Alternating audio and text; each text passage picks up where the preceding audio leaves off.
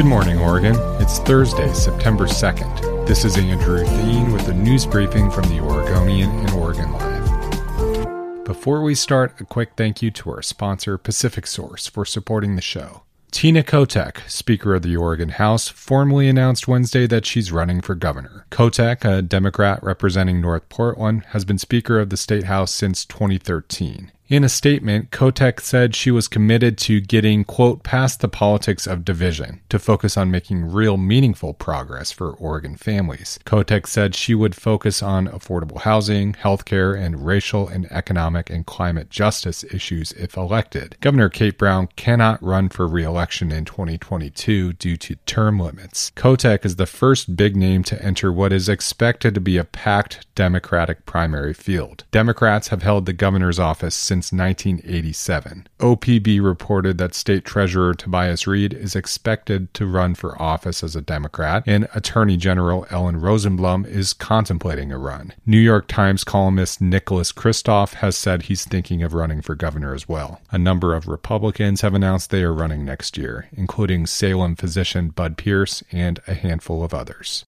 Four conservative members of the Newberg School Board are digging in, hiring a supplemental lawyer for the district to defend their controversial decision to ban Pride and Black Lives Matter flags in the Yamhill County District. The four school board members forced the vote on hiring a separate law firm without providing advance notice as required by state public meetings law. Three other board members opposed that move, as did the community at large. One of the conservative board members, Brian Shannon, had a response, quote, deal with it. That's what Shannon said at an August 24th board meeting, implying that elections have consequences. The Newberg episode is another example of the growing culture war at local levels like school boards. Superintendents in Albany and Adrian, Oregon were fired over disputes with their boards in recent weeks. Other boards, like those in Redmond and West Linn, took their school leaders to task for promoting critical race theory, despite the fact that critical race theory is taught almost exclusively at the collegiate level. The ACLU of Oregon and other groups are considering legal action involving the recent action in Newberg.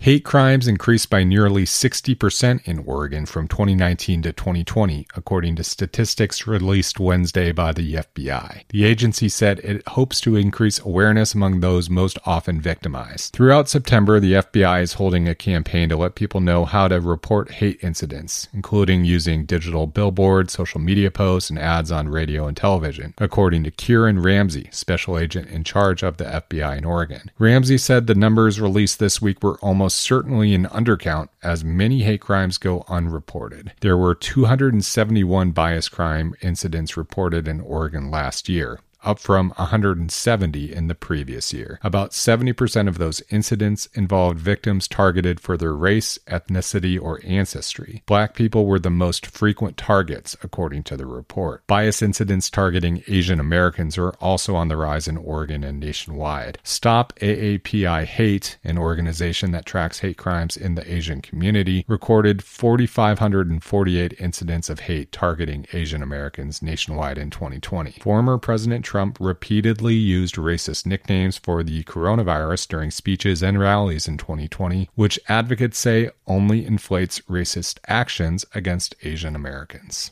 In N Out is eyeing a location in Hillsboro. The California based burger chain has three locations in Oregon, with the Keizer area spot being the closest to the Portland metro area. Now the chain is apparently looking at a location on Northeast Evergreen Parkway in Hillsboro, just east of 185th Avenue. The city didn't confirm In N Out is coming, but it did say land use approval for a new quick service restaurant with a drive through was recently approved. A company spokesman said they are hoping to open a location in the Portland area on Beaverton Hills Hillsdale Highway sometime in the future, but the company confirmed they are exploring a spot in Hillsboro. Thanks for listening. You can support our local journalism by subscribing to Oregon Live. Go to OregonLive.com slash pod support.